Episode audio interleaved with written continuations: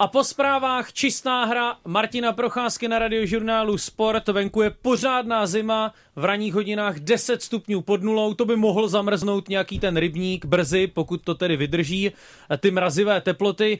Co to tak dělá s Martinem Procházkou? Dneska už možná nic, viď?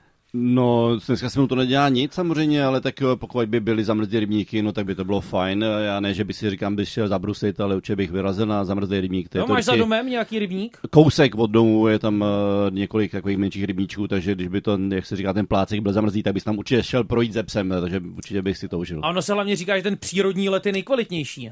No a je to hezký pocit, tak chodíte na, na le, po ledu, tak nemusíte jen úplně brusit, ale dá se jí projít. Nesmí sněžit, nebo nemůže, nesmí být moc sněhu, to potom taky úplně zase tolik eh, nejezdí po tom ledě. Petr Tomášek, ten má nějakou tu zkušenost z toho táborského rybníku. Eh, vodní nádrž, největší středoevropská vodní nádrž Jordán, tak na té jsem hrával i hokej jako dítě. Největší nádrž hmm. středoevropská? Hmm. Tak teď se trochu stydím. No, ne, já nevím ten rozdíl, je rozdíl mezi rybníkem a nádrží. Aha, tak jo, tak já to tady někde dohledám. Eh, přišel nám dotaz od pana posluchače. Pane Procházko, jste pravák?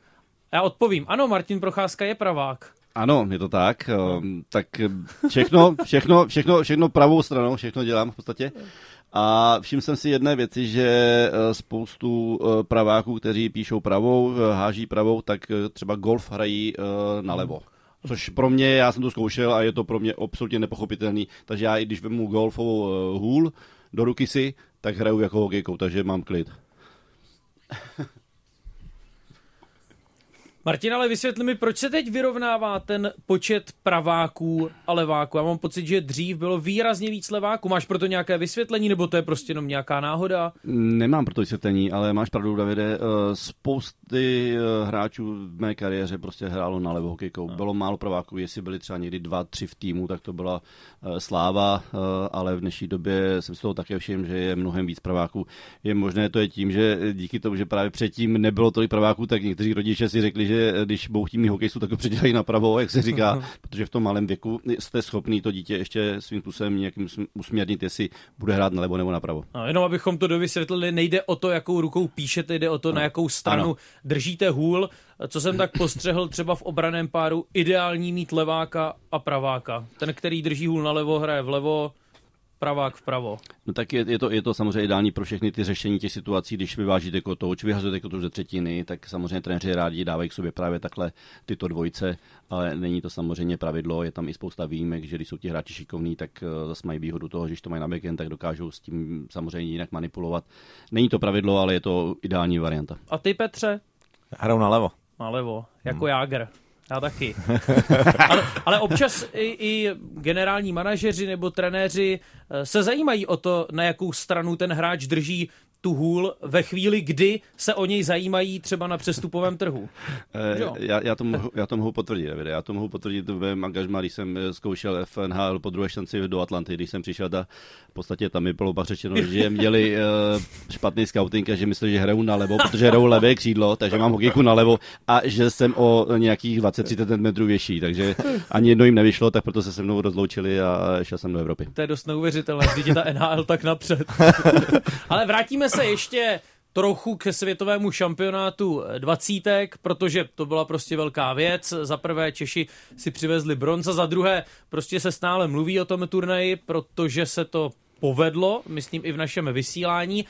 Jak se Martine tak může stát, že dá nějaký tým čtyři góly za jednu minutu?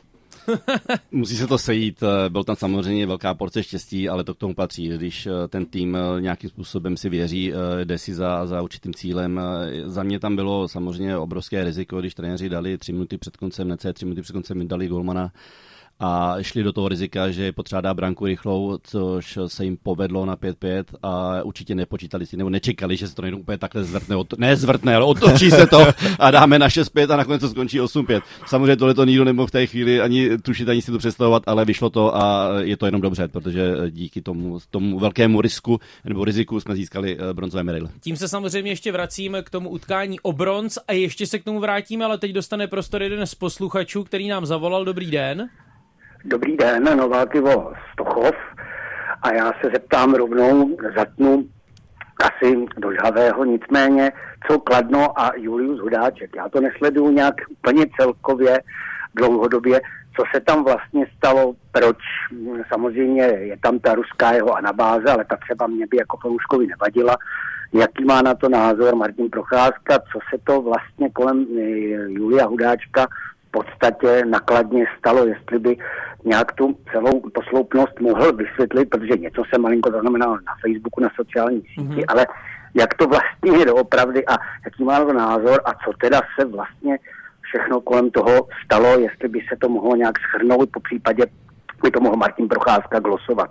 Přeju všem posluchačům i vám příjemné dopoledne a děkuji za odpověď. Nashledanou. Děkujeme za telefonát, mějte se fajn a připomínám i ostatním posluchačům 221 552 156. Takové je číslo sem k nám do studia a máme také e-mailovou schránku hokejzavináč.rozhlas.cz. No Martine, tak ta otázka byla položena. Tak asi budeš muset odpovědět. Uh, odpovím, odpovídal jsem tomu už včera ve včerejším vstupu.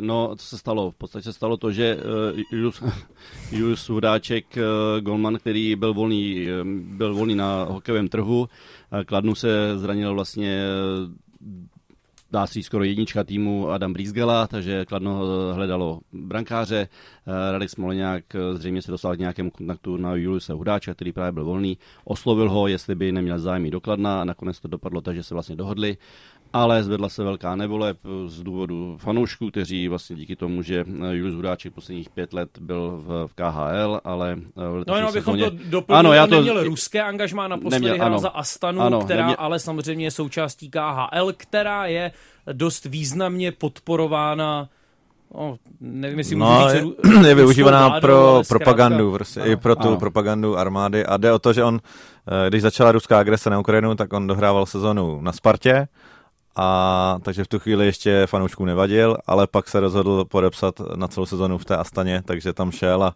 ještě tam dělal různé uh, blbinky no, jako my, Superman. Myslím, že to už ale prostě jde o to, že tam šel příběh, té době. Ano, už bych asi neopakoval. Každopádně výsledek je... ten, že uh, díky té velké nevoli, co se stalo, že vlastně Kladno s ním podepsal smlouvu a bylo tam riziko toho, že spoustu sponzorům se to nelíbilo, kteří sponzorují klub, a e, i fanoušci e, tak e, se nakonec rozhodli, že to angažma se vlastně zruší po dvou dnech. A mě, mě spíš zajímá tvůj no. názor, respektive jestli tě ano. to překvapilo, kam to dospělo, protože asi se s tím dalo tak nějak počítat. Dalo se s tím počítat, já jsem s tím způsobem spokojený, že to takhle dopadlo, že se nakonec vedení rozhodlo, že i nejprve vlastně vůbec ho neměli ani angažovat. To si myslím, že je jedna věc, že to byla obrovská velká chyba, protože s tím museli počítat, že se tady to stane, že se ta velká, velká nevole zvedne.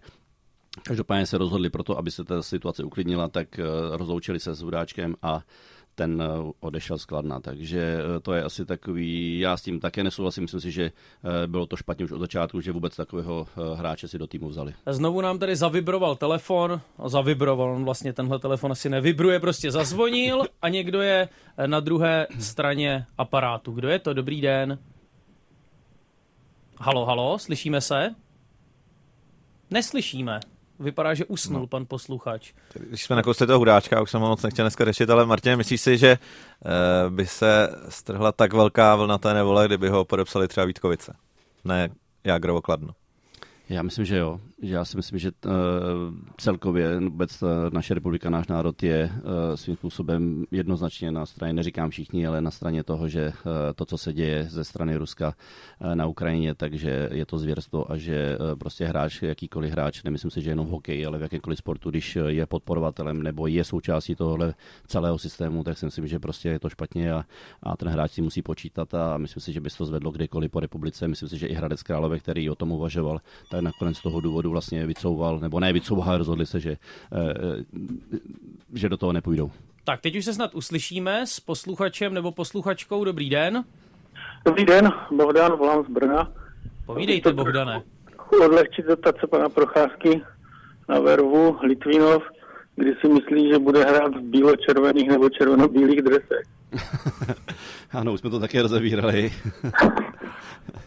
No je to, je to samozřejmě spojeno s tím, že tam je že jo, sponzor, polský, uh, polský sponzor, který má uh, barvy bílou a červenou. Je to velmi silný, velmi silný sponzor a dá se možná časem předpokládat, že pokud bude hodně investovat peněz do toho, tak bude tlačit na klub, že by rád tam ty barvy změnil. Uh-huh. A to znamená, že by se v Litvínově něco dlouhodobě mohlo no. měnit, že by mohl mít třeba ty úplně nejvyšší ambice? Nevím, jestli úplně nejvyšší ambice, ale jestli budete dávat, já nevím, spoustu milionů do klubu a, a, a nebude vám tam stačit jenom to malé logo a budete chtít prostě i barvu drezu, tak je možné, že ta historická část toho klubu prostě bude muset ustoupit, ale nevím, samozřejmě nemám ty informace, ale neříkám, že by se to nemohlo vyvrátit. Navíc Poláci po 20 letech budou v elitní skupině na mistrovství světa, teď v Ostravě budou hrát, takže kdyby se jim povedlo udržet, eh, do Ostravy to mají kousek, že určitě jich tisíce přijedou na ty zápasy, tak vlastně by mohlo eh, stoupnout ten zájem o hokej, takže třeba i proto by pak eh, ta firma měla zájem na tom, aby hrála o titul. No. Marius Čerkavsky, to je snad jediné polské jméno, které si vybavím. A Vojtek Volsky? Aaron Chmělevský, několika několikanásobný mistr. No dobře, tak myslím na té nejvyšší úrovni v NHL. Pan posluchač Bohdan ale volá z Brna, jestli jsem nepřeslechl. No, teď jsem v Brně, ale jinak... Jo, jinak jsem... jste litvínovským fanouškem. Ne, ne, ne, nejsem, nejsem, já jsem fanoušku HC Zuber, protože jsem z Přerova. Uh-huh. Mm. Tak zdravíme do Brna, fanouška Přerova. Děkujeme vám. Díky, taky mějte se, co radí. Ještě možná na závěr k té kauze Hudáček docela zajímavým tweetem přispěl fanoušek Jiří Vítek. On píše, proč bylo podle vás okolo Hudáčka takové halo, zatímco podpisy jako Verek či Aubitu, kteří také podepsali po začátku války v KHL, prošly téměř bez povšimnutí. A je to taková anketa, protože je Hudáček Slovák, kvůli výrokům Hudáčka o KHL a třetí možnost, protože Jágr. Tak ono, prostě to prostředí, ve kterém se pohybuje Jaromír Jágr, tak to se vždycky bude uh, hodně propírat to, co se v tom Pro, prostředí no, děje. Pro, proto jsem se Martina a, ptal, jestli to nebylo hodně o tom. A když navíc Jaromír Jágr poskytne několik kontroverzních, eh, řekněme, odpovědí, tak je to celé takové zvláštní. Samozřejmě tam taky je ta symbolika toho čísla 68, které má kvůli tomu, eh, že mu dědeček vyprávěl o příjezdu ruských vojsk nebo sovětských vojsk do Prahy tehdy, eh, takže plně to je daleko, ani ne zdvojnásobené, možná ještě více, třeba zpětinásobený tlak, hmm. vždy to tak bude, ale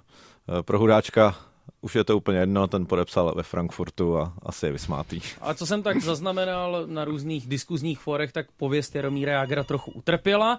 Znovu zazvonil telefon a teď se snad také uslyšíme. Dobrý den. Snad také ale poprosíme stlumit eh, rádio, protože se slyšíme, takové ozvěně. Eh, dobrý den.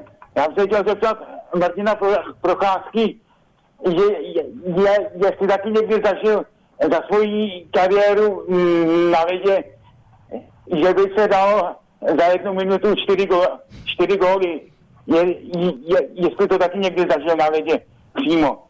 Výborně, vrátil jste nás zpátky k těm dvacítkám. Děkujeme, naslyšenou. Martine, čtyři góly v jedné minutě, to asi nezažil. Ne, ne, teď jsem právě nad tím přemýšlel, uh, určitě bych kecal, ale nepři, ne, ne, ne, nevybavuji si, že bychom, nebo že bych byl součástí nějakého týmu, že bychom za minutu dali čtyři góly. Možná se nám povedlo dát dva, možná i tři, řeknu, ale nepamatuji si jiný závod, ale čtyři, to si myslím, že je neuvěřitelné a je to, je to maximum, co tam napadá. Samozřejmě byly tam dva goly do prázdné branky, což eh, tomu hodně pomohlo, ale ale čtyři góly si myslím, že se už dlouho nestane. Petr Tomášek, který přichází s různými nápady pro čistou hru, napsal do naší společné skupiny. Rád bych se zaměřil na Kulichovu střelu z voleje. Proč to neumí každý? Takové bomby. Proč to neumí každý takové bomby? A ona ta střela z voleje v případě Kulicha je tedy nějaká uh, opravdu speciální? Eh, neřekl bych, že je speciální, ale je naprosto skvěle provedená. Je to prostě, má proto cit, má proto eh, ideální zřejmě periferní vidění, dokáže se vžít do té pozice té nahrávky, kterou dostává od spoluhráče. Ono je jedno, jestli si přiklekne do ní, jestli, si, jestli je dobře postavený a za, dru, eh, za, nebo za druhé eh, výborně to trefuje. To znamená, hmm. že je vidět, že na tom pracuje, trénuje to, trénoval to, uh, určitě to trénoval už v mládežnické kategorii, to se mu přineslo do, do dospělého hokeje a ono, když to pak máte už automatizovaný, což si myslím, že je takový ten klasický trénink, se říká, když vystřílíte každý den přes, já nevím, 200-300 puků, tak se vám to prostě automatizujete a budete vědět, kam ta střela, nebo ne vědět, ale pravděpodobně budete cítit, kam ta střela půjde. A pak, když do toho přidáte, jak říkám, dobrou razanci, ideální pohyb, ideální eh, krátký třeba nápřah, někdy to je i z dlouhého nápřahu. Musí se tam sejít spousta věcí, ale já myslím si, že tohle je jenom o práci, o tom natrénování ale neříkám, že každý má takovou motoriku a takový jakoby ten pohyb toho těla, že to něco dokáže... Něco v sobě prostě musí Něco musí být navíc, eh, co jakoby samozřejmě dělá tu střelu ještě dokonalejší. A čím tebe, Petře, tak zaujala ta střela? No mně právě přijde, že má většinou právě krátký nápřeh na to, jaká Já... pak je z toho bomba. A přijde to jako geniální a vlastně uh, Chtěl jsem zeptat Martina, proč se vždycky v dorostu někdo nevytipuje na to a každý tým nemá nějakého takhle střelce na volej, protože pro to řešení té přesilovky, kterou mimochodem na turnaji Češi díky tomu měli v 50%, což je neskutečně vysoké číslo, tak eh, proč takhle ty týmy nehrají? Protože je to vlastně docela jednoduché, no to na dvě přihrávky přenesou zleva doprava. No to je brnkačka, zprava doleva, vyseselit gol. Já myslím, že, já myslím, že to budeme ještě rozebírat další dobu. Eh, ty nahrávky a vůbec ty výběr té pozice, odkud střílíte a najít si ten prostor do toho okýnko, jak se říká. Ale eh, co jsem teďka chtěl říct, jo, k té střele, ona tam je právě, ehm, sice to není dlouhý nápřah, ale ta motorika a hlavně to je také tou technikou těch holí, které jsou v dnešní době. Ono dřív, když ty hokejky nebyly takhle pružní, nebyly, neměli tu tendenci ten kotoč takhle rychle vystřelit, tak jste si ten nápřah museli udělat větší, abyste to prostě, jak se říká, zametl a prostě byla tam i ta důležitá rotace. Teď jde o to, jak si přikleknete do toho, protože když jste narovnaný, a tak to vlastně ten kotoč letí nahoru někam do, do ochranné sítě. Když jste dole níž, eh, já jsem měl tu možnost dělat teďka individuální tréninky v posledních dvou letech s jedním hráčem, který eh, měl problémy právě trošku se střelou a když jsem mu začal ukazovat, jak je potřeba si do toho přikleknout, jak se potřeba se do toho nastavit, jak se potřeba to rameno tam do toho natlačit, jaký třeba do té střely, protože když jdete do té střely, do, teda, do té nahrávky, když jdete, tak střílíte vlastně jakoby dolů, jakmile jdete jakoby jenom lehce do ní, tak to jde nahoru. Je tam spousta aspektů, který jakoby, když do sebe, když eh, tomu hráči to trošku ukážete, poradíte, tak je schopný na tom zapracovat. To si myslím, ta otázka, jak jsi říkal, proč to tak není v té mládežnické nebo dorostenecké kategorii, protože tam možná ti hráči nemají tolik prostoru na toto zkoušet a zlepšovat se, protože tam mají třeba jen pět střel za trénink no. v takové té pozici, ale když eh, uděláte trénink, kde budete mít ani 300 střel z různých bodů, z různých míst, eh, z pohybu, ze stoje, ze zpracování, tak tam je, tam je hrozně moc více toho dá natrénovat, takže to si myslím, že tady je možná ten problém. No postřeh amatéra, rybníkáře, který má právě radost z toho počasí, já mám problém zvednout puk golfákem. To se mi povede tak jednou z deseti pokusů. Já přidám jenom takovou malou perličku, když jsem měl možnost, eh, řeknu, pracovat v jiné, v jiné práci a byli jsme na, na soustředění, nebo ne na soustředění, byli jsme v Brně prostě, tak eh, jeden komentátor, eh, který se jmenuje Herbert Zahruba, byl jsem s ním na ledě, tak chtěl nahrávat na volej a vypadalo to, já teď to řeknu o Robertovi, vypadalo to hrozně směšně, protože on ten kot už nemohl trefit. Ale ono to vypráví, když to komentuje ten hokej, tak vypráví o tom, že jak je to vlastně jakoby parádní, jak je to krásná třeba, jak je to super, jak to ten hráč umí. A pak to zkoušel a říkal, jak to děláte, to není možný. Já, to já, mu to, já jsem mu to snažil dávat tak, jako aby to opravdu přesně trefil. On říkal, že ten pohyb není schopný skoncentrovat, teda dát dohromady to pohyb toho nápřahu lehkého, střely a ještě, aby to šlo do té branky takže vlastně zjistil na vlastní, jak se říká kůži, jak je to těžké. Já, já jsem se tady musel s vámi, že já bych chtěl vidět, jak David Nič na, na rybníku bez, man, bez mantinelu trénuje ty střely a, ne, pozor, a jezdí pro ty puky těch 100 metrů. Hodkovice nad Mohelkou, krásné venkovní kluziště a mantinely. Jo, a já jsem se nazval rybníkářem, protože ten styl je takový rybníkářský, ale mám možnost si tu a tam, když mrzne, zahrát i mezi mantinely. A vím, že mi pomáhá, eh, že když si chytnu jako levák uh, tu hokejku co nejníž levou rukou. Pak jsem schopný ten kotouč tu a tam zvednout. A taky u toho občas upadnu a tak. To je další věc. Záleží, jak také tu hokejku držíte, že jo? Protože když ji budete mít eh, ruce u sebe a budete mít hokejku, tak z toho nic neuděláte. To je, když děláte golfový úder. Ale když tu hokejku právě přesně tu ruku snížíte níž, tím se dostanete do té pozice nižší a teď už tam je souhra zase toho pohybu těch nohou, udržení se na, na brustích, jak říkáš ty Davide. A pak přijde ta následně ta střela a teď jde o to, aby ta střela také šla tam, kam chcete, takže někam pod horní tyčku, k levé tyčce. A to je spousta střel a tréninku. A fascinují mě ty fotografie, které zachytí přesně ten moment, kdy hráč trefuje puk a ta hůl je úplně prohnutá. No, to je ale... Já nevím, jestli o síle, nebo se no, ta hůl prostě prohne no, tak... už jen tak je vymyšlená ta hůl. Je, je, to, je, to, je to teďka ta samozřejmě nová technologie, je to o tom také, jak, jak každý hráč právě k jaké fázi tu hůl nebo tu hokejku využívá. Když je tam střelec přímo, tak třeba potřebuje tu hůl měkčí, aby právě se takhle vypružila, aby ten kotouč no, prostě letěl. To je fyzika, i kdyby si rozfázoval golfisty právě, když driveují tou největší holí, tak, tak je úplně ohlá No, na mě nechoď s fyzikou. Takže hodně to tam je taky o technologii. Eh, ty si, Martine, zmínil výběr místa. A tak ono se to řekne. Stůj tam, kde stát máš. Ale jak na to? Uh, stát. Stát tam, stát tam nemůžete. Když tam budete Aha. stát, tak si vás lese o, ten soupeř ohlídá. To musíš být v pohybu. Je to v takovém menším pohybu, takovém tom eh, ideálním stále dívat se na spoluhráče, jak oni v podstatě kombinují a hledá se, ten střelec si hledá pozici, aby se tam otevřelo nějaké to okénko, jak se říká, mezi hokejkama hráčů, kteří brání. Většinou to je při přesilovkách, kdy právě ty, ty hráči dávají ty góly z těch vrcholů kruhu, jak se říká, zleva hmm. nebo zprava. Samozřejmě pravák na levé straně, levák na pravé straně. Ale je tam potřeba si najít v tu pravou chvíli, a viděli jsme to, myslím, že na letošním mistrovství světa juniorů několikrát, kdy uh, právě Jirka Kulich dostával ty nahrávky křížně přes osu, jak se říká, ale on si našel tu pozici přesně, že ta nahrávka nepotřeba jít ani vzduchem, šla kolikrát hmm. krásně po ledě a teď je potřeba právě, on uh, hledá tu pozici tak, aby z toho šlo právě dobře vystřelit, buď to, ideálně ne z pokleku, nebo z polopokleku, ale ideálně třeba ze stoje, hmm. ale on si najde i tu pozici, takže vlastně do, tu nahrávku dostane tak, a jde o tom, ještě to jsme také s Petrem rozebírali před dnešním pořadem, eh, razance té nahrávky. To znamená si toho hráče, který tu nahrávku dává. Aby to nebylo, aby to nebylo pomalý, protože pak na tu nahrávku se čeká, než to dojde, většinou to hmm. pak ten soupeř urazí. A nebo to zase svým moc prudký, protože když vám to tam, řeknu, někdo napálí divné golfovým muderem, tak z toho nic neuděláte. To si akorát tak jako přerazíte hokejku a jdete si pro další nastříhačku. Takže je to také o citu té nahrávky toho spoluhráče, jak to umí ideálně v pravou chvíli dát a jak ta razance té nahrávky je.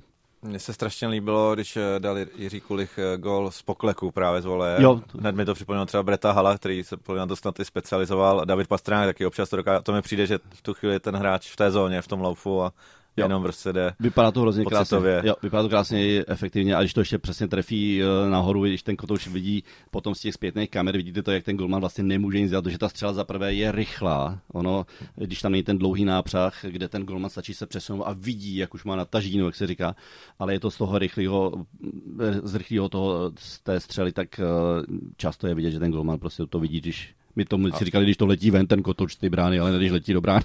ty, ty zráli oslabení, šel bys blokovat ne. Jiřího Kulicha. Baví, baví, bavíme se o tom často a já jsem viděl i ty, u té střely, jak ten obránce, který šel proti té střele, tak lehce udělal ten pohyb, jakmile viděl, že ta střela uletí, tak udělal takový lehký pohyb, jakoby pravým ramenem, že se vy, vykryl, protože věděl, že to bude rána a že když ji dostane, tak ho to bude bolet. Takže nestačil uh, ani zablokovat, což si myslím, že zase, že jo, uh, v jiné fázi by ten hráč tam měl opravdu padnout uh, za tohle stavu, když vedete 5-4 a uh, hrajete přesovku nebo 6 na 5, tak tam se musí obětovat, že by tam měl v podstatě skočit po hlavě a ten Finn udělal, uh, udělal ten pohyb, že to nešel zblokovat takže tam ta střela pak přišla na 5-4. Kolik vystřelí desetkrát za zápas, to by dohrávali v no, eh, to je ta obětavost a, a, a disciplína pro tým a vlastně jakoby obětovat se týmu. To říká Martin Procházka ve své čisté hře, za chvíli jsme zpátky.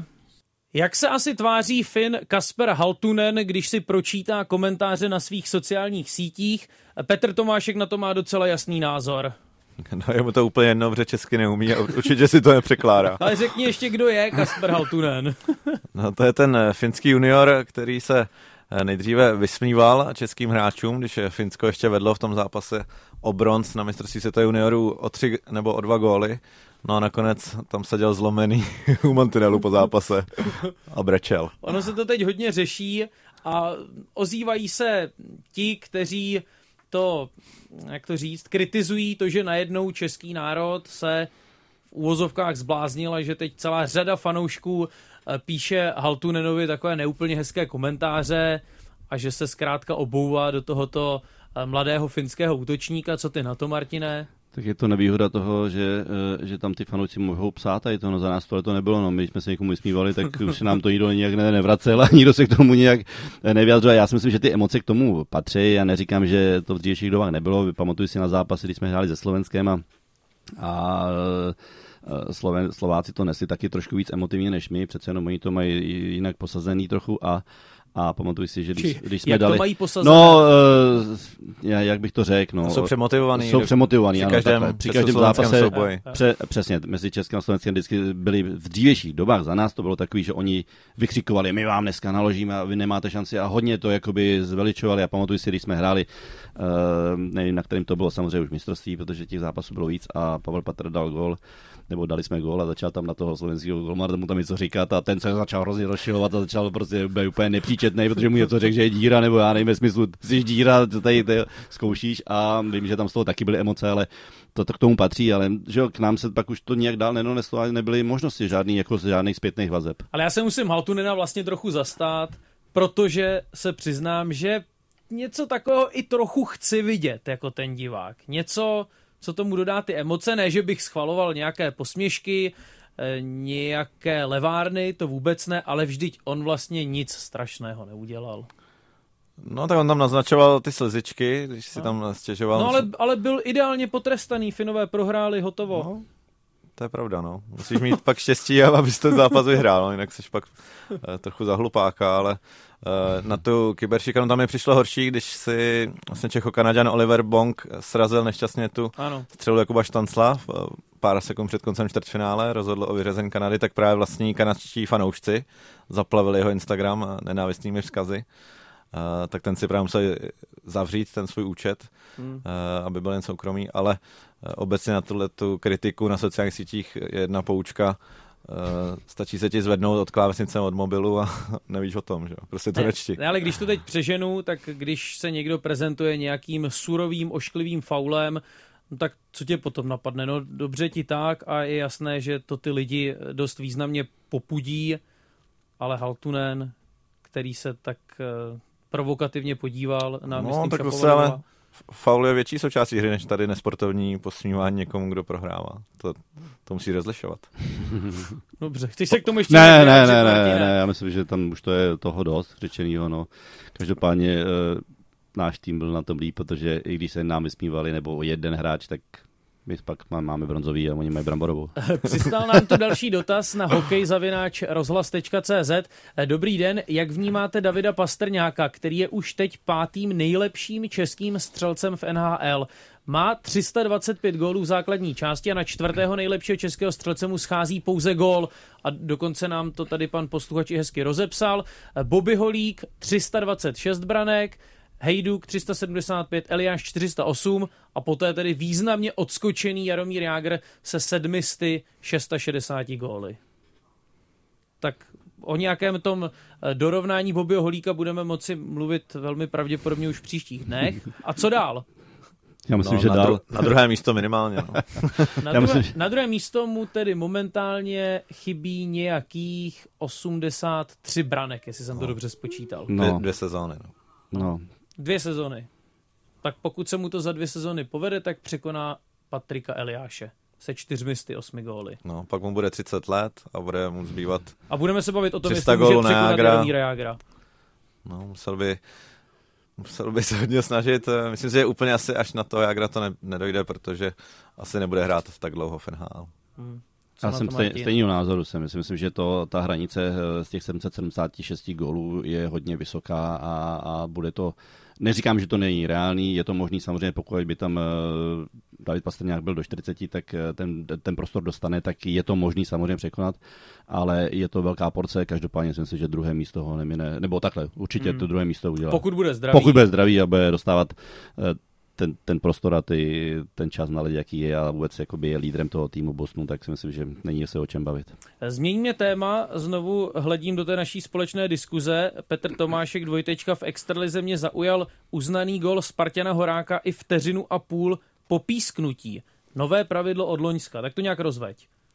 Sparta hrála v Brně v pátek, Brno vedlo 1-0 a e, teď nějaký Spartan vystřelil a e, brankář Lukeš, myslím, tak e, přikrýval ten kotouč, ale přikrýval ho úplně na jiném místě, než se puk nacházel, jenže rozhodčí to nevěděl, takže přerušil hru, jenže Horák viděl ten volný puk, takže přijel a dorazil až po tom písnutí mm-hmm. do brány. Rozhodčí šli na video a řekli, že uh, brankář nereagoval na písnutí, věděl, že udělal chybu a hledal ten puk, takže No ale jak potom naložit s argumentem brankáře, který řekne, no jo, ale já měl za to, že už je odpískáno. No, musel by viditelně přestat, musel by přestat hrát a on nepřestal.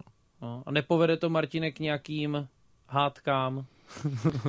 Tak hádkám asi ne, protože to je, jak říkal Petr, no. pravidlo... Pra, takhle, tak trenér, pravidlo... modrý, trenér modrý s tím moc nesouhlasil. Jasně, ale tak... Chtěl pokud... si vzít výzvu na to a rozhodčí říká, že jako nemůžeš si vzít výzvu na něco, co je nesporný. Jasně, a ty si zmínil, že to je nové pravidlo. Takže, Myslím, že od loňské sezony. Od loňské sezony, to... takže zase je to trošičku, když to řeknu, chyba trenérů nebo lidí, kteří o tom Neznalost. neznalost, přesně tak. Takže když jako nemáte tu informaci nebo nevíte o tom, no tak je pak jako těžké se samozřejmě stěžovat. No tak ona se samozřejmě ono, ono, je, ono je i další věc. Ona tam říká posunuté bránu, branka je mimo konstrukci a ta střela jde do toho prostoru, kde je branka je uznaná. Takže no. to dřív byla prostě nazvedlá tyčka a okamžitě ta branka nepadla. Teď Zdravíme to, Igora Murína. no, takže ono tam je těch věcí spousty. A musím říct, že spousty z fanoušků samozřejmě tyhle ty pravidla neznají. Tak proto potom jsou se ty velké, obrovské emoce na stadionu. Hmm. Všichni, že ho pískají, nadávají, že vlastně ten gol neměl platit, ale ty pravidla jsou prostě změněný, no. jsou nový a tak to je. Taky asi ti určitě takhle rozhodčí pískrutím uzmuli pár gólů. No určitě, tak jako je to, jsou to také lidi na ladě, nevidí, mají tam určité pohledy, kolikrát eh, jsme taky na ně samozřejmě křičeli, že jak to mohl písknout, když jsem ten kotoč ještě měl volný, a, ale nedalo se nic dělat. No, tak ale já, já jsem třeba byl překvapený v tom fotbalovém prostředí, zjistil jsem, že spousta hráčů vlastně nezná všechna fotbalová pravidla. No, to je myslím, že hokejové taky ne. No, kdy, kdybych teď tady eh, vytáhl nějakou knihu hokejových pravidel, tak asi bych tě taky nachytal, ne? No, na, mě, mě určitě. No. Neříkám, že určitě, jako určitě spoustu, spoustu těch nových věcí si myslím, že taky úplně nemám přesně tak, eh, jak jsou řečený, nevím je úplně přesně, protože opravdu to je těch pokynů, od těch je spousty mm. a je nových pravidel, je tam nových vysvětlení. Já myslím, že to jsou dvou až tři hodinová školení, mm. když rozhodčí dělají. Uh, a není to nic jednoduchého a za prvé taky pamatujete, si, pamatujete si některé, třeba jenom ty hlavní, ale těch spoustu těch vedlejších prostě vypustíte během té sezony a nemůžete si pamatovat a právě potom možná dochází i k tomu, že i trenéři, kteří jsou informováni před sezónou, kteří jsou součástí těch eh, školení od, trené, od rozečích, tak to prostě během sezóny vypadnou, vypustí. Hmm. A, a e, pořádá vedení soutěže s celým týmem nebo se všemi týmy nějaká školení před sezónou? Uh, Ve fotbale to tak je. Ano, já si myslím, že pokud uh, mám informaci dobrou, tak uh, tak uh, komise rozhodčích nebo šéf komise rozhodčích jako hlavní jezdí po klubech, mm-hmm. uh, dělá ne samozřejmě takhle dlouhý, dvou až tři hodinový, ale zkrácený nějaké školení pro, pro tým, pro kabinu, mm. kde víme jenom ty hlavní nějaké ty body, změny. Ty změny, ty změny hlavně a ty hlavní body, které na co se třeba budou více soustředit, budou se více soustředit prostě třeba na tu nesportovní hru, na filmování faulu, na takové ty věci, aby ty hráči to měli už před tou sezónou jasně daný. A pak probíhá možná takovýto dlouhé větší školení, kde se sjedou všichni trenéři. Vím, že jsem na jednom takovém školení byl i já, osobně v Nymburku, kde uh, rozhodčí myslím, že to byl Minář, uh, šéf rozhodčí v té době, uh, dělal dvouhodinové mm-hmm. školení o tom, jaké nové novinky přijdou, proč je dělají, z jakého důvodu to změní, protože to je určitý trend v Evropě, je to i z NHL a že to je osvědčený a proto to zavádějí u nás. To znamená, že to je třeba dvou až tři hodinové školení. Ale v hokeji, a snad to stále platí, je možné skorovat, aniž by se puk dostal přes brankovou čáru. Víte, na co narážím? Technický gól. Technický gól. Jak se k tomu stavíš, Martine? Tak já myslím, že to bylo už i, i za nás některý, v některé fázi bylo takový to, že když třeba někdo jel sám na branku, na prázdnou branku a někdo tam hodil hokejku, tak mm-hmm. to počítal jako technický gól, takže také to nemuselo přejít přes eh, brankovou čáru a bylo to počítáno jako gól, takže eh, to si nemyslím, že to je úplně novinka, nebo ale no. možná, možná, tam je něco, možná, tam je něco, možná tam je něco změněného, nějaký, nějaká část, ale to je to přesně o čem mluvím. Právě jsme se o tom včera tady v Newsroomu bavili a Aha. náš kolega Tomáš Petr hrozně bojoval za to, že by povolil házení hokejek. že povolil házení hokejek? A nemohl si nechat vysvětlit, že to je ta největší srabárna, která právě si A, a čím argumentoval? No, že prostě, když tam ten hráč nedosáhne, tak proč by nemohl hodit tu hokejku?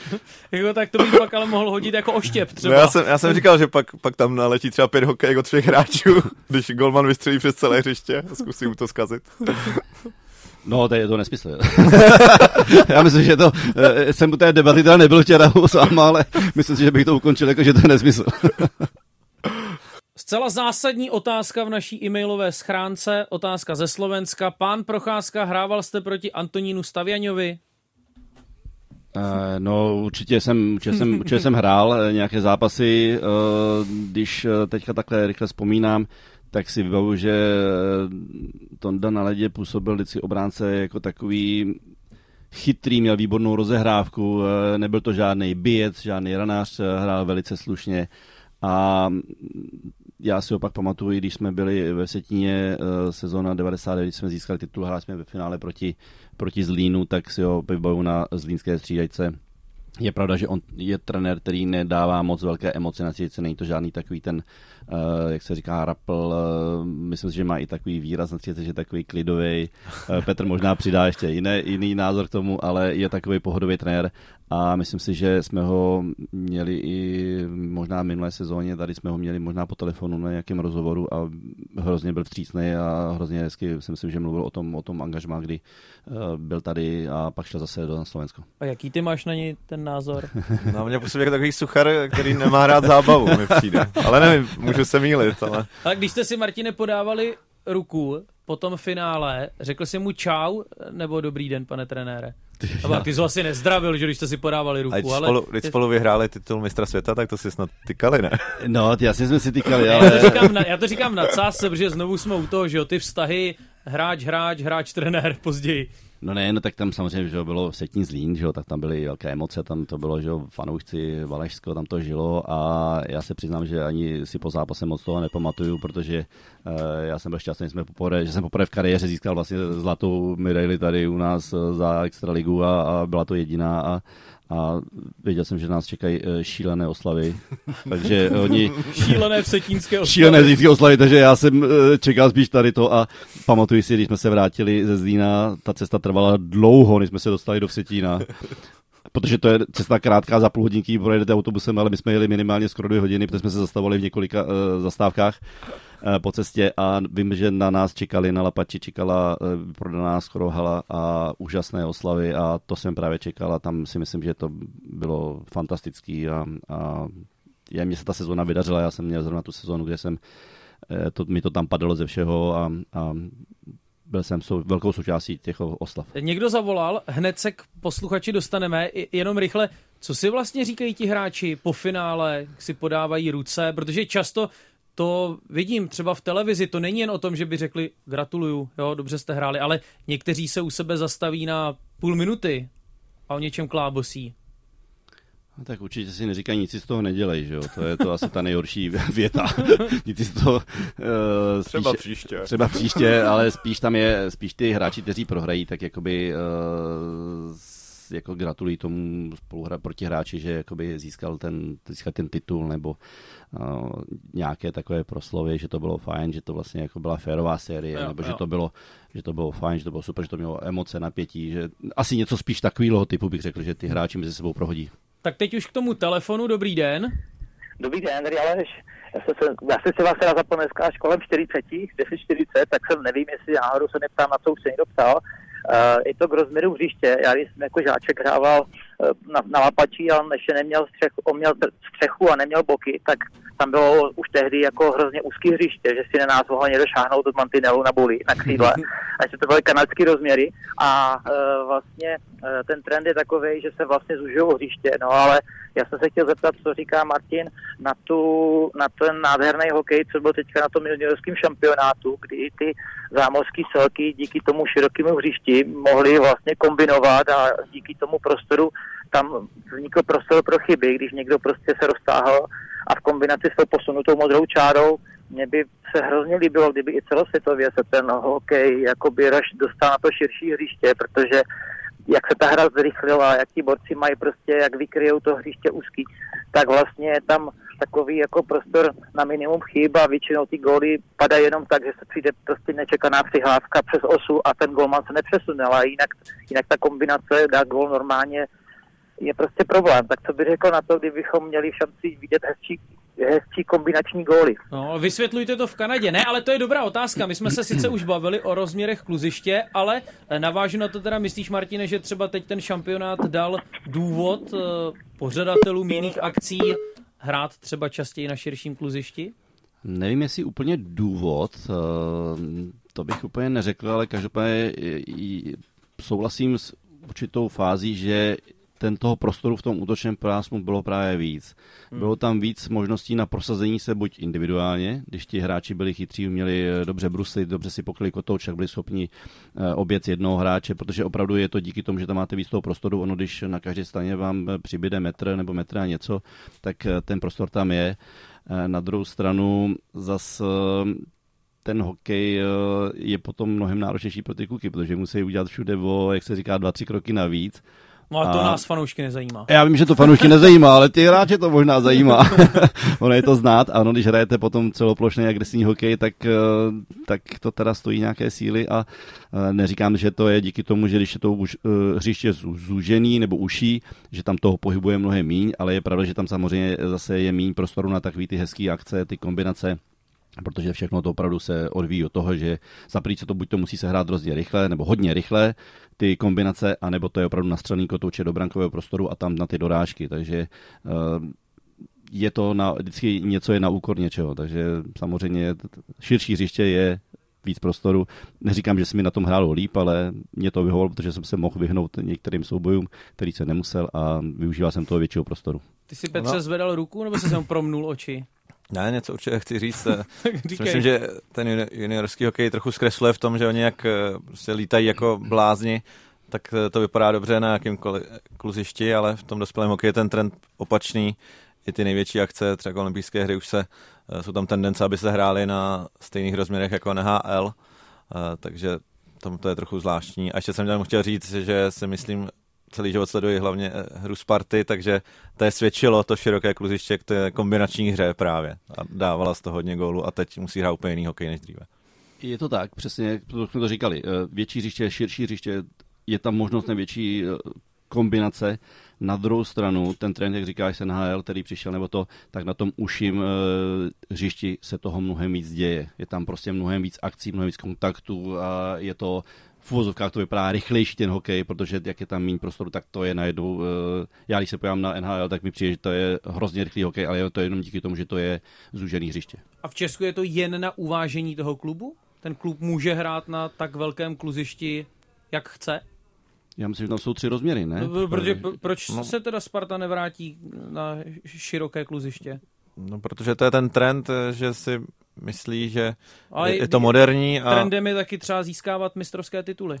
No, taky no. Taky možná, já nevím, že když, když věděli, že už jenom eh, na Spartě a na Vítkovicích to měli jediné, ta, ta letiště, jak se tomu přezdívalo, tak asi chtěli si zvyknout na ty ostatní stadiony, protože to je asi už pak velký rozdíl, když jeden zápas hraješ na velkém a jeden na úzkém. Určitě, určitě to je velký rozdíl. Máte tam určité návyky, výjíždění z rohu, eh, víte orientačně, periferně, vidíte branku, jste blíž, prostě dokážete jinak reagovat na, na, na hřišti, na kterém jste zvyklí, který máte prostě nějakým způsobem, jak se říká, osahané a najednou přijete na letiště, kde ten kotouč v podstatě vždycky jenom, jak se říká, naháníte, protože když se na něj nedostanete, tak ho pak někde dlouho. Nebo já jsem vždycky nerad hrál, když to řeknu ve Vítkovicích, kde když eh, mi vždycky obránce nastřelil ten puk do rohu, tak jsem mu říkal, ty víš, co to je, jaká dálka, musím tam dojet pro ten puk.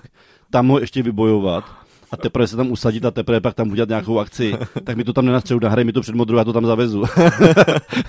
ale ono to ne vždycky šlo, ale je to tak, protože opravdu, když se toho kotouče zbavíte na velkým hřišti, no tak ho pak hm, furt někde se snažíte získat. Takže. Tak pojďme ještě probrat na závěr Conora Bedarda, který nehraje na letištích, no, ten hraje na zavážel puk právě. zámořských kluzištích. On má zlomenou čelist, tak co pak se mu stalo? No, zavážel při přesilovce eh, puk eh, proti, eh, proti takovému většímu obránci Brandonu Smithovi a ten si na něj počkal a čistým stromem mu zlomil čelist. A zajímavé je, že jsem viděl nějaké opakované záběry, no to vlastně nevypadá tak strašně na první dobrou. Já vím, že televize strašně zkresluje a vím, že to prostě musel být velký náraz, no, protože čelist dostali, dostali na bradu, no, dostali. Ale no, dostal na bradu. No, a teď se samozřejmě ozývají fanoušci, kteří říkají, to bylo čisté, a jiní zase tvrdí, že ne, že to prostě byl tak tvrdý faul, že měl být Smith eh, významně potrestán. No. No, my jsme se taky o tom bavili. Jsem sem přišel dneska, tak mi to Petr ukazoval a několikrát eh, z několika pohledů. A já musím říct, že tam se asi sešla taková souhra věcí, kdy Bedard, jak říká Petr, zavážel kotouč při přesilovce. On udělal jednomu hráči na modré eh, čáře klíčku při tom zavážení a dostal se do takové pozice, že se natahoval pro kotouč, který vlastně mu kousek mm-hmm. ujel. A v té fázi, kdy se natahoval pro ten kotouč, eh, ten obránce Smith nebo Smith se v podstatě jenom zastavil, postavil se a dal takový ten normální standardní zákrok, který je tělem prostě. Takže on teoreticky může reagovat slovy a co jsem měl asi tak dělat? Na to jsem přesně reagoval já. Co teda v podstatě ten obránce měl udělat? Neudělal tam žádný pohyb, jakoby loktem čistě, nechtěl ho trefit do toho obličeje, byla tam ta náhoda nebo souhra těch věcí, že ten medárce natahalo pro kotouči. Ono tam potom bylo i v závěrečné fázi vidět, že už si toho všiml, toho obránce, ale tím, jak se natahalo pro kotouč, tak už neudělal tu, to nejde udělat zpětnou vazbu, že se vrátíte najednou tím tělem zpátky. A sešlo se to, že zrovna, protože ten obránce byl veliký, se postavil a trefil ho bohužel nešťastně do té části čelisti a ta praskla. Takže tam si myslím, že bylo, a zaprvé také v plné rychlosti. On jel v plné rychlosti dopředu a při té klíčce se natahoval a v tom jí dostal. Takže a Smith za... si řekl, chlapečku, mě už kličku dělat nebudeš. No, No, Smith prostě dělal svoji práci, nedostal ani dvě minuty, protože faul to prostě nebyl. No. Uznal to i trenér Chicago, Bedárův trenér nakonec mm-hmm. uznal, že prostě to byla smůla, ale čistý hit. A přesto ale volají hlasy potom, že no možná čistý hit, ale vyřadil jedničku draftu, vycházející hvězdu na x měsíců. Uh, tak jestli by se tyhle ty hity na otevřeném hřišti, aby se to ne, jestli by se to nemělo začít posuzovat jinak než hity u Mantinel.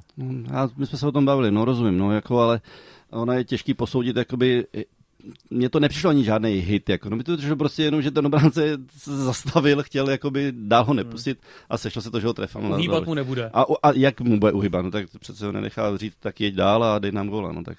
Jako. A, a, nevíš, Petře, schytal to potom Smith? Protože jo. pokud ti někdo sáhne na jedničku draftu, tak by měl no, být potrestán. Hned se na něj vrhnul zkušený Nick Folino, Uh, oba byli tedy se Smithem vyloučeni na dvě minuty, pak si domluvili uh, klasickou šarvátku, klasickou rvačku, byla to taková spíš přetahovaná, asi dvě rány trefil Foligno, no ale u té jedné si zlomil prs a taky je ze hry. Mstitel. Veselý zápas pro Chicago. Ale jako to se taky říká, že jo, oči na puku, takzvaně, to je potom problém.